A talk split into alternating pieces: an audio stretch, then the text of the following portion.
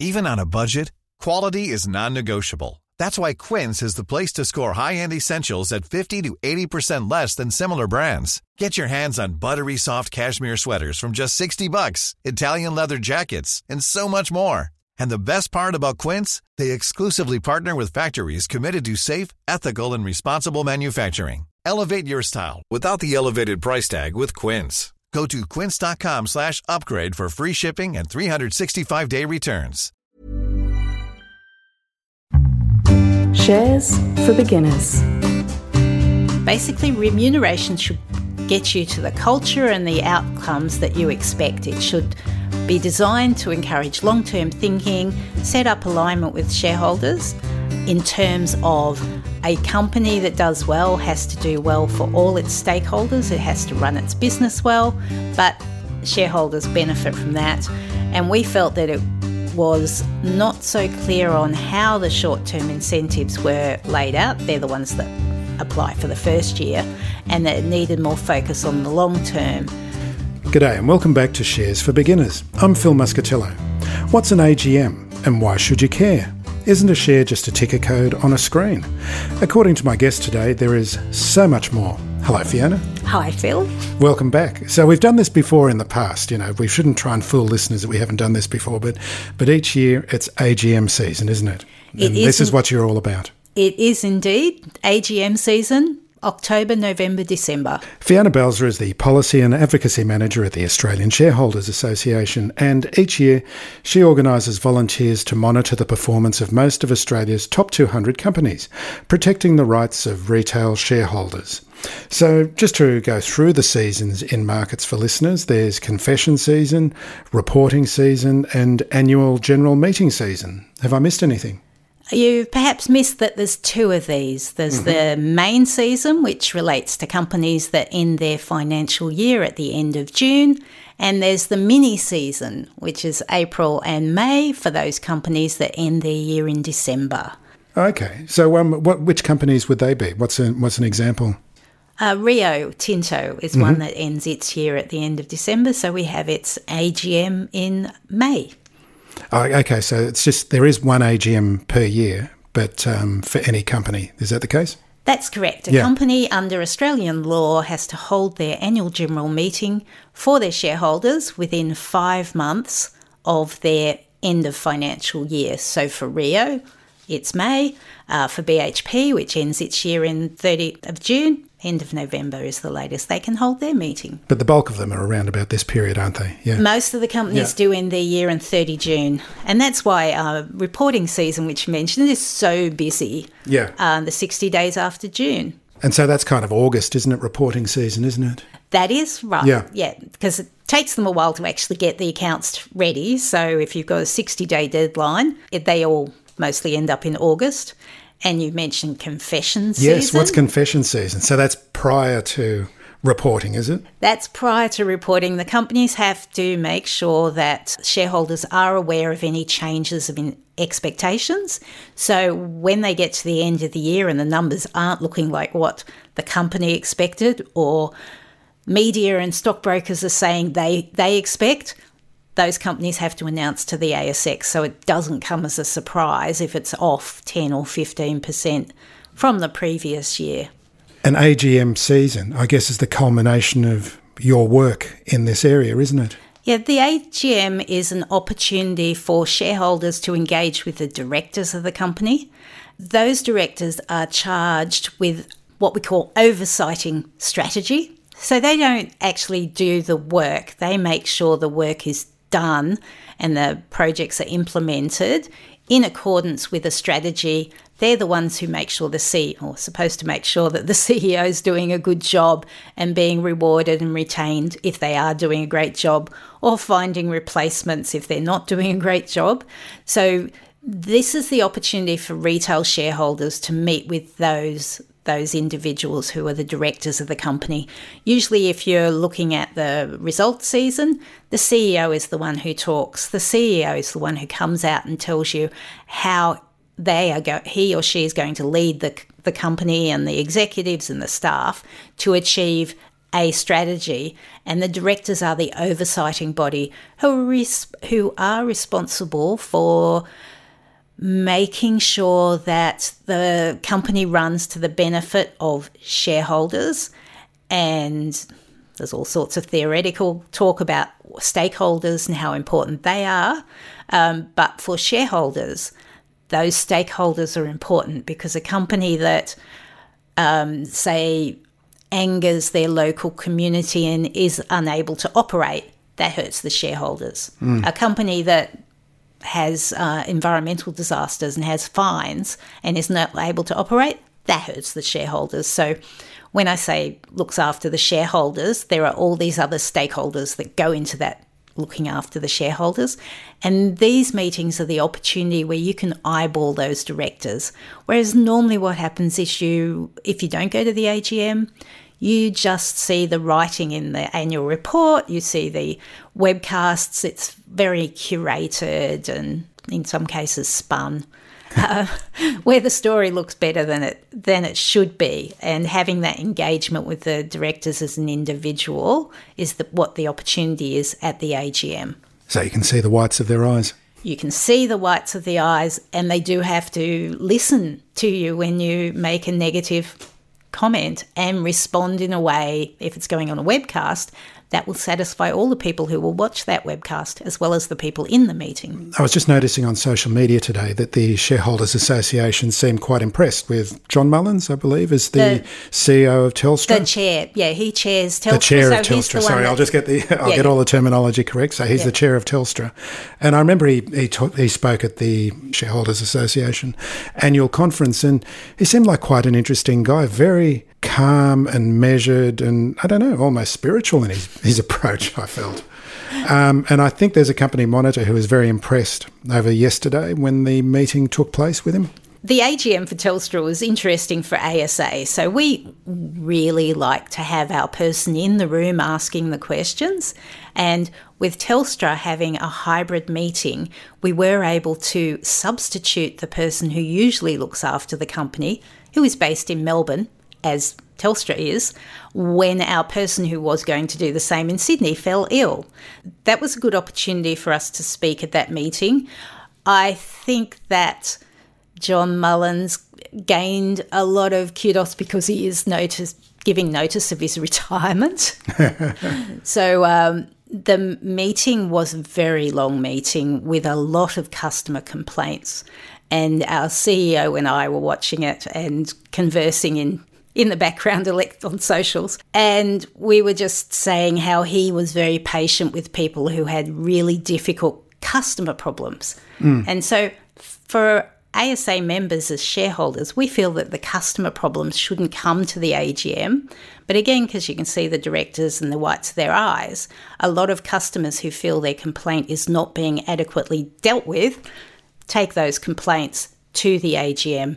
So John was very calm and measured in um, allowing the people to air what their issues are. And Rachel and I had actually thought that they should have had a very substantial customer focused addressing of issues meeting prior to the AGM hmm. because mm. those people really want their problems fixed. So yes, we were we were thinking a customer focus before.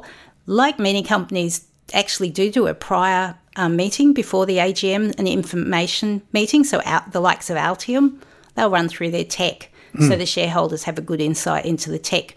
And that's just because they have them all in the room and they can talk with them. Telstra's big issue was that part of their business was converted into the NBN, which is not Telstra. And that meant that if you look at their profits from 10 years ago to now, they have been hurt by the fact that NBN was privatised, as in taken away, um, which had competitive, all sorts of reasons and regulatory reasons for that happening. So a lot of people were complaining, and a lot of people were complaining about things that Telstra had to navigate that loss, which was mm. like NBN apparently is $4 billion worth. So if you look at the profit, if they kept it and made the same, they would have grown over the period. Mm. But companies being companies, it's really important when you're buying a share to know what the company does, to read what the company's put out because they inform you so that you're not misled or deluded into purchasing them. So if they say the guidance is will be up 10% in the year, that's when they ha- why they have the confession season because if they're not there they have to tell you as soon as possible. So mm. you don't trade with the wrong information.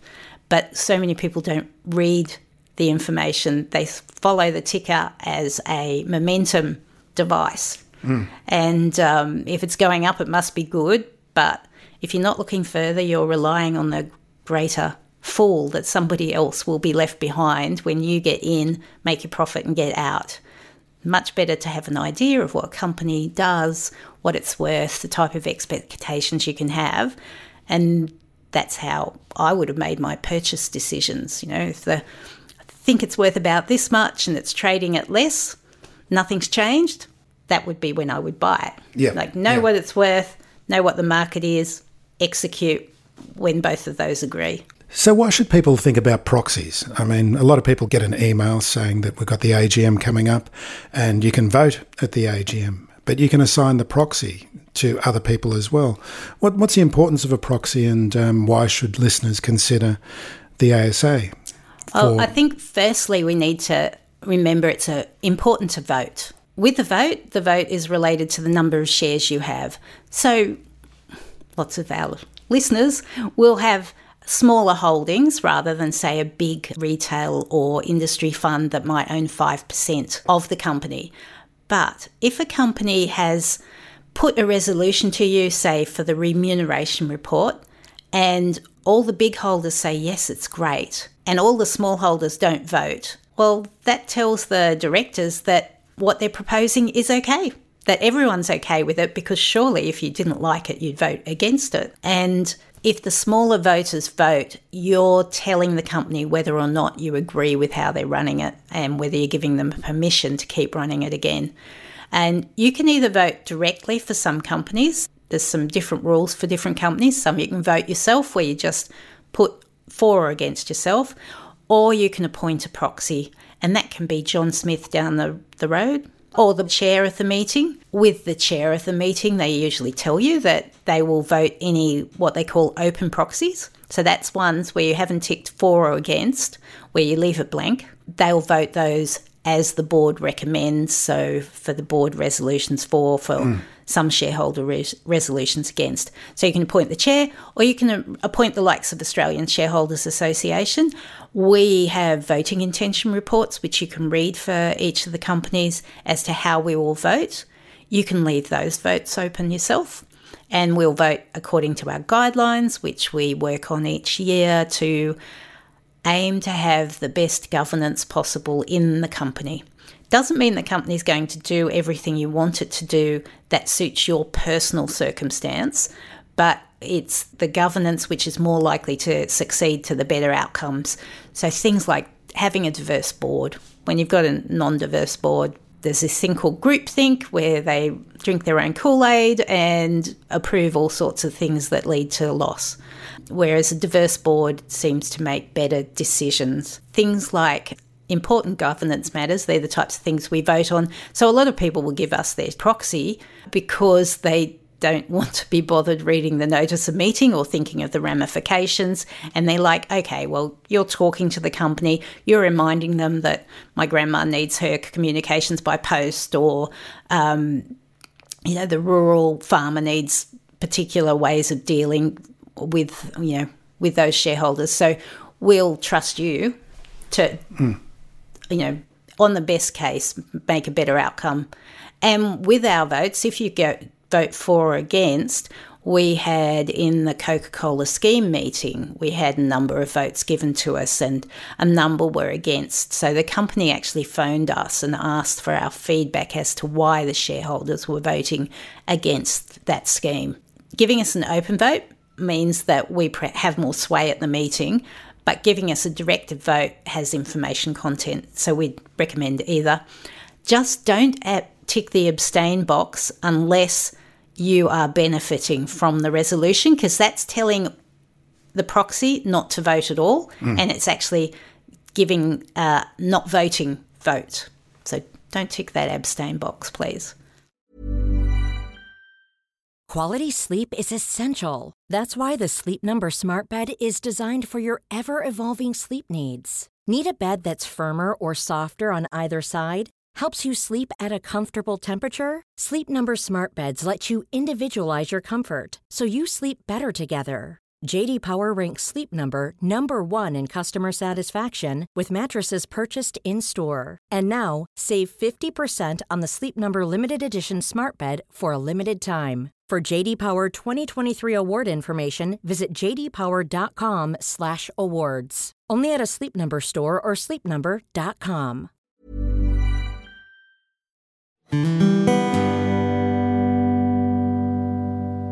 It's uh, interesting that you can get the the ear of the board just by the power of the numbers that you wield.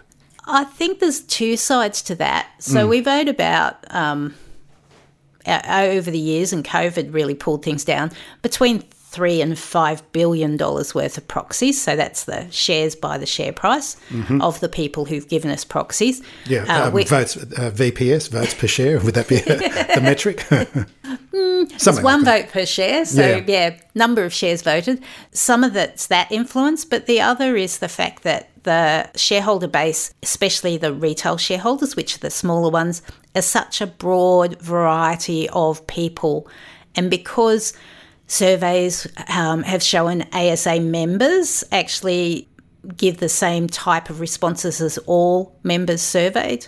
And uh, because people talk to us and we listen, we're able to distill the variety of views that the retail shareholder has.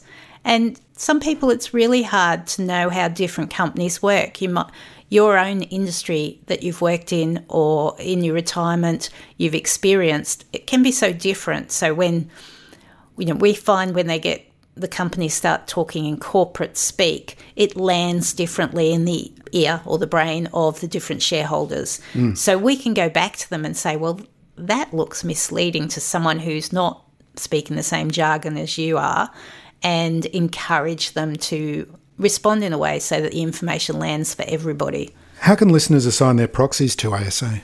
And do you have to be a member to assign your proxy? Uh, no, you can give your proxy to anyone, just they need to attend the meeting. What happens with proxies is Sorry, the person you're giving the, proxy the to or the organisation needs the- to be attending the meeting. Yeah, yes. And that might be if it's a hybrid meeting, that can also be virtual Yeah, remotely, attendance. yeah. But you can't transfer a proxy. So if you give your proxy to Joe Smith and she can't make the meeting, then she can't give it to her neighbour and say, vote on my behalf. Only you can turn up at the meeting and your last instruction is the one that counts for the meeting. So you can take your vote back. But if Joe Smith doesn't turn up, that goes to the chair, that, that proxy. With the Australian Shareholders Association, we're what's called a body corporate or a corporate proxy, and you write in full Australian Shareholders Association. And uh, I've got a little story about Woolworths in a minute. um, write Australian Shareholders Association, and the registries will give us the total number of shares, not who's given them to us, but number of shares, how they've voted, how many are open for each of the resolutions. The story is uh, with Woolworths, they've had some sort of learning proxy form. It started out with Australian Shareholders Association, I think, with an apostrophe for shareholders and without. And then it's association spelt incorrectly, you know, shortened. There's about 12 variations, and the company has promised that they will evaluate which ones are definitely ours and give us the total. um, so, Australian Shareholders Association, don't put ASA because the anaesthetists are also ASA. As long as they can tell it's us, those proxies come to us and we will vote them because the registry is aware of us and now people have their um, documentation to say that they're representing us at that particular meeting. So that's all sort of organised and somebody attends that meeting and votes all those shares, but also asks questions as well. So this year we're focused, among many other companies, on ASX, The Star, and AGL. So ASA has helped to achieve a first strike on the remuneration report for ASX. Tell us a story about that and what the implications are. ASX has had its first strike, and while there are many companies that have strikes on their remuneration report, there are a lot of companies that were proud of having no strike. And I believe ASX is disappointed with attaining that first strike. We felt that the way that the remuneration was being given wasn't in keeping with our guidelines, which are basically remuneration should get you to the culture and the outcomes that you expect. It should be designed to encourage long term thinking, set up alignment with shareholders in terms of a company that does well has to do well for all its stakeholders, it has to run its business well, but shareholders benefit from that. And we felt that it was not so clear on how the short term incentives were laid out. They're the ones that apply for the first year, and that it needed more focus on the long term. Plus, the exiting CEO has left when the project that the ASX is running to replace their CHESS system, uh, which is their clearinghouse electronic subregister system. Which yes, they're still paper based, as everyone knows. which, yes, it's still paper based. With the replacement of that system, the project has missed all its timelines, and at the moment, we're all waiting to see when when the replacement system will come in. It was launched with great fanfare. It was going to be using a distributed ledger technology, which is a bit like blockchain, mm-hmm. uh, but not blockchain. and um, it was a first in the, the world at the start, and it should have been coming online now. But there's been deferrals, and at the moment, there's been another delay, and we are waiting to see when it will happen. But the ASX announced it wouldn't be before late 2024. So there's still a lot of that project to, to continue with the change of the CEO. We felt that there was a bit much termination pay, even though it was all under the existing contracts. So that first strike came about. With the first strike, the company, especially one that cares about its reputation, as ASX does, has to go back to ensure that it's laid out its remuneration framework to help the culture, to help with implementation of projects on time and in an orderly fashion. So we're expecting the company. They have actually engaged already and improved things for the new CEO, but we're expecting them to really double check that so that next year they don't get a second strike, which then follows with a potential to spill the board. But their board has substantially changed, so it would be very disappointing if next year they were in a position that we would say vote against the directors as well as the remuneration report. So expecting the change and. You'd expect, though, that the company that's actually running the stock exchange in Australia would really want to set themselves up as being a, um, a paragon of virtue in running the actual system, wouldn't you?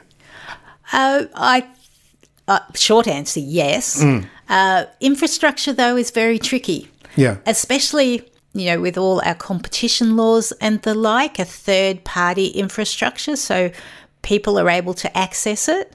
But yes, I think that that should have been the primary goal was would be to maintain that CHESS replacement system, the CHESS system, so that it could function, the settlements could function to a high level and have an orderly, perhaps less exciting project um, that was implemented on time because it does have ramifications for all the other players in the market. They have to be able to interact with the system. So their software teams have been busy getting ready for what is now as a delayed project. Um, and you mentioned the electronic um, CHESS statements. At ASA, we get lots of people phone up and say, How do I get rid of these uh, notices that I get after I buy a company? I'm lucky if I hold it a day. And three weeks later, I get all the paper from the company saying, Hey, you've joined us. Please sign up to everything. And my CHESS statements, which say, You bought 10 shares and the day later you've sold 10 shares and on and on it goes.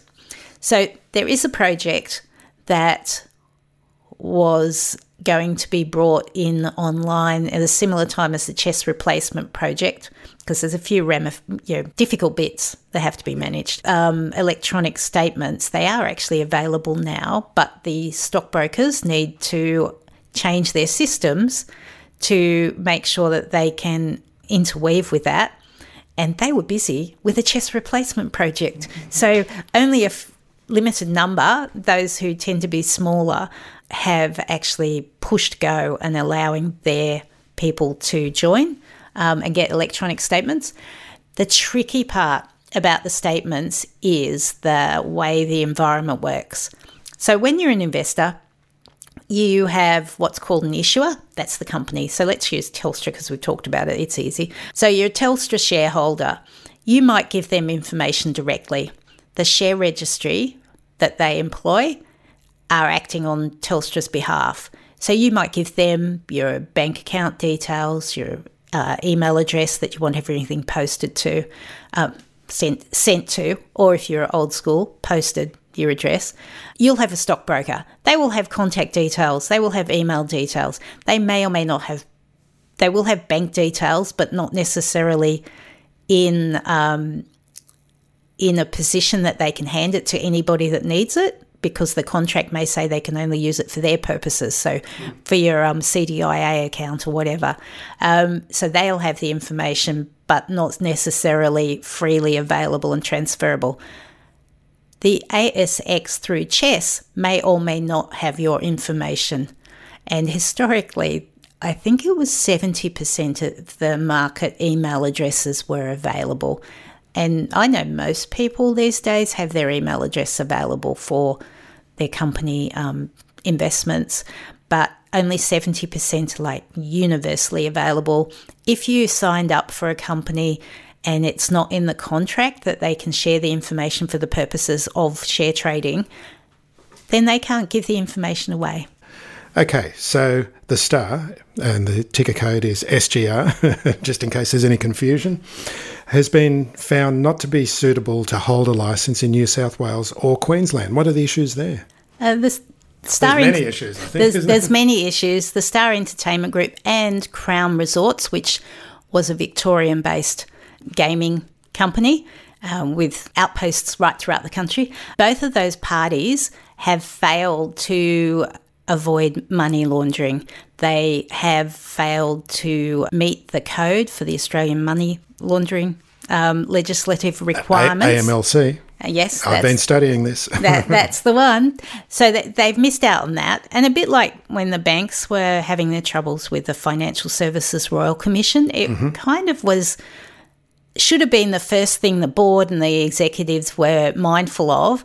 Like before we do anything, we need to make sure we meet our money anti-money laundering requirements, and that was not the case. And with the star in um, the New South Wales inquiry, and you can read the public reports of all these inquiries, they had linked up with a VIP gaming organisation, and they there were things like using car, you know, credit cards for corporates that shouldn't have been used in gaming facilities, and all sorts of failures to meet the highest level of probity, which is required when you're dealing with huge amounts of money and the potential for um, basically criminals to launder mm. their money and mm. you know be part of that. And they, they failed to do that. They've been found not to be suitable to hold the license. The report really sheets home the lack of the former CEO's presence in stopping, stamping out um, money laundering. And the board has actually substantially changed. But until they have someone who's considered to be uh, adequate to run it, the authorities are going to be running the casino. And if Star, the Star has to show cause why it should keep its license.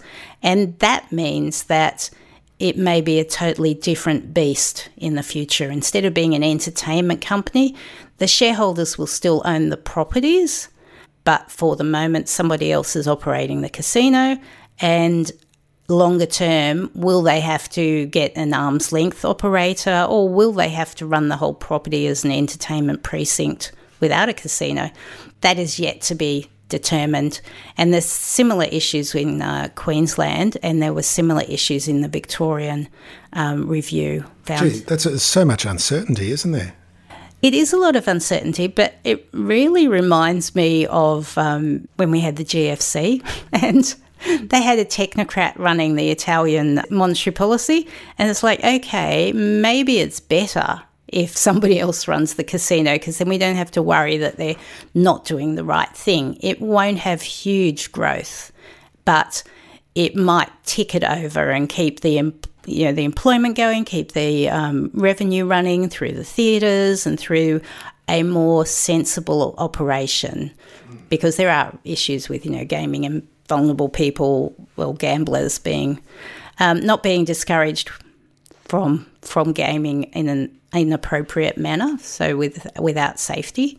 So at this time, we don't know what will happen, but when Crown was going through the problem and that was ultimately sold to a um, private firm, it was apparent that the properties could run. It's like you don't lose the ownership of the properties, it's just whether you can fill it up and generate income out of operating the pro- properties in some way.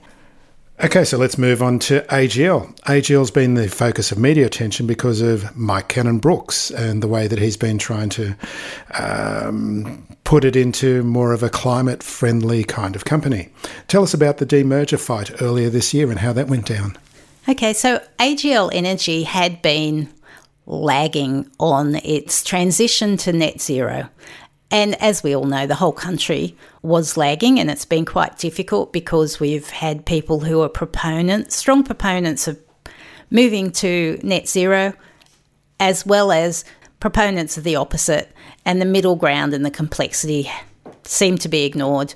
So AGL at one point was AGL Energy was considering that if they were to break the business up, so into generation and the consumer business, that's selling to the people in their houses and their small businesses, that they would be better able to get to a position where they could have a plan to transition to net zero.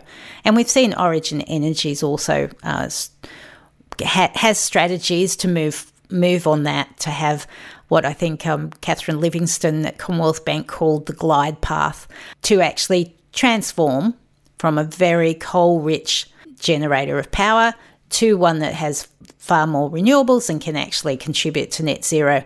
This is another one where it's very complex business. So all the coal plants were really old as well, which means they're not as efficient as they could be, but also coming to the end of their life. AGL had said that the financiers weren't prepared to lay out the extra money to give those plants that were at, that were at the end of their natural life another lease of life. So they they did have a lot of difficult decisions to make. They felt if they went this uh, demerger route with uh, you know having a renewables business and a coal fired business, that they would be able to get the finance they need for the renewables because if you own coal fire and renewables, your finance is going to have to put that they give money to people with coal mines, mm. even if it's only 20, 30% or more of their business. So not having that there will increase their access to the money they need to invest. The concern was that that also may be a way of allowing them to break up the company so they could sell the coal business to someone who keep wanted to keep running the coal and just walk away from that and just take some supply, just benefit out of their connection to 4 million customers there was a lot of disagreement. That demerger took over a year to come to the market, as in to go to shareholders so they could see the scheme. It was felt that it was not the best plan by the likes of Mike Cannon Brookes and many others, some of the big super funds who have people who work in this area and have worked in this area of, and have the expertise reviewing all these types of decisions. They, I think UniSuper said that they weren't going to support it either, which basically meant that because um, only half of the shareholders vote, with Mike Cannon Brookes companies 11 point whatever percent, and UniSuper, they could actually stymie the entire vote. So the vote was called off, and AGL said, hey, we'll go back to the drawing board and redo the strategy. They get, gave two of their newest directors who had that back type of background the job of devising a new strategy, which was launched a couple of weeks ago. And in that time, um, Mike Cannon Brookes has come back and is pleased with how the strategy looks, but feels like the board is still old school and not capable of making the most out of the transition. Because the thing about the transition is, as we move to more electrical, say, vehicles, demand for electricity is going to go up. It is actually a growth opportunity to move to the new world, while it's also a cost challenge, a capital challenge. So that means like the money you need to run everything. And then, of course, we've got all the other issues we have in the market today with the Ukraine um, war and disruption to power supply and outages from coal fired um, power stations as well. Mm-hmm. So it's a really complex situation. The new strategy looks good, but is it, it will have to evolve in its implementation because you can't change the entire world in a 200 page document. And the new directors, they did add a good new director to the board themselves, AGL, Miles George. But um, Mike Cannon Brookes has come back and gone, well, I think you need more, I suppose, renewable savvy in the boardroom. We've heard people say that we can't run the company with 11%. So, just as an aside, ASA guidelines say we will generally support a shareholder having a nominee director in proportion with their holding on the board. So, that'd be one out of the 10. Mm. Um, uh, with the 11% that uh, Grok, because that's the companies at Grok yeah, Ventures, yeah. Yeah. Um, with all these things, it's tricky. It, mm. I, I, would say companies associated with Mike Cannon Brookes because right, okay. Grok Ventures is the family investment company. The ownership is in something called Galipea. Let's just say Mike Cannon Brookes okay. Associated Company. MCB. MCB. MCB. so, yeah, 11%. We could be comfortable with a single nominee. That person, of course, can't go and give internal information. Like when you're a director, you've got obligations to the company you're the director of. Even if you're a nominee of another shareholder, you actually have obligations to all the shareholders. But it does give you greater sway if you're if you have nominees who are there to do your bidding. So what um, can so is it just simply to put it simply that um, having four directors nominated by MCB would be um, a misuse of his 10% holding or 11% holding. Is that the way of it, putting it?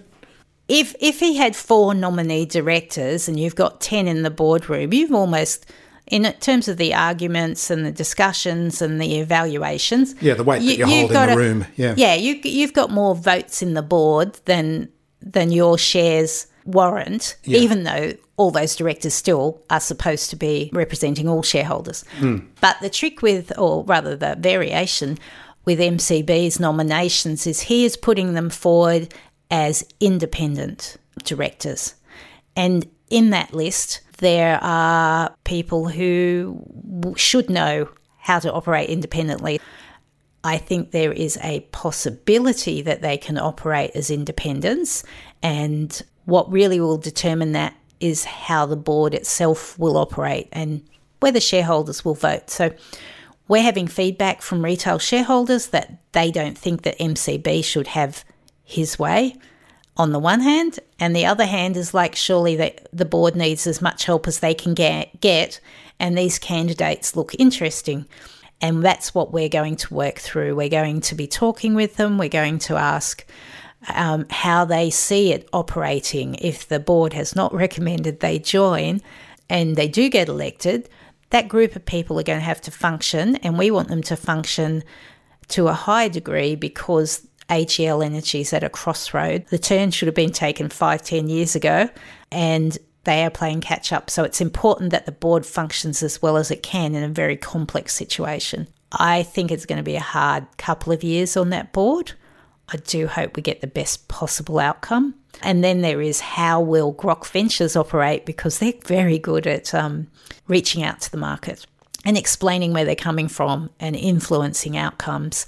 But they may have a different interest than the other shareholders. Mm. So far, though, they have responded quite positively in terms of at one point they were suggesting they have two directors, and we came out and said, well, you can have one or double your shareholding, and then you can have 2 mm-hmm. um, but they did change that, and they seem to have understood what independence is and sort people with external reputations.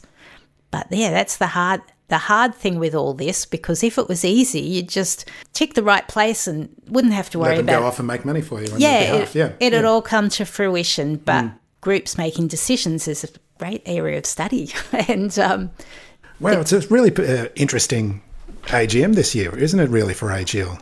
I I think it will be. I envisage that the board will let all the directors speak to their election, and you know, in some AGMs, chairs don't, but these days they often do. So that will be interesting. So it'll be a bit of a beauty parade, will it? Might be a bit of a gab fest, I, I think, because you've got to convince people on the day, and of course. With with MCB putting them up as independent, he can't have a say because once he starts swaying people, that is Undue influence, isn't that it? well Yeah. it, it loses that sense of independence but mm-hmm. i would say that if the shareholders nominate the three candidates if they get 85 to 90% vote well they could retain their positions even if mcb is really unhappy with them so to some degree if they get strong support from all the shareholders that will lift their ability to be independent. But i don't know. There's still a lot of water under that that bridge as many of us will you know shareholders and people who are determining votes will be figuring that out in the next week or two. Fiona Balzer, thank you very much for joining me today. thanks for talking with me phil. Love it thanks If you found this podcast helpful, please tell a friend, especially if it's someone who needs to start thinking about investing for their future. You'll be helping them and helping me to keep this show on the road. Shares for Beginners is for information and educational purposes only. It isn't financial advice, and you shouldn't buy or sell any investments based on what you've heard here. Any opinion or commentary is the view of the speaker only, not Shares for Beginners. This podcast doesn't replace professional advice regarding your personal financial needs, circumstances, or current situation. And thank you for listening to my podcast.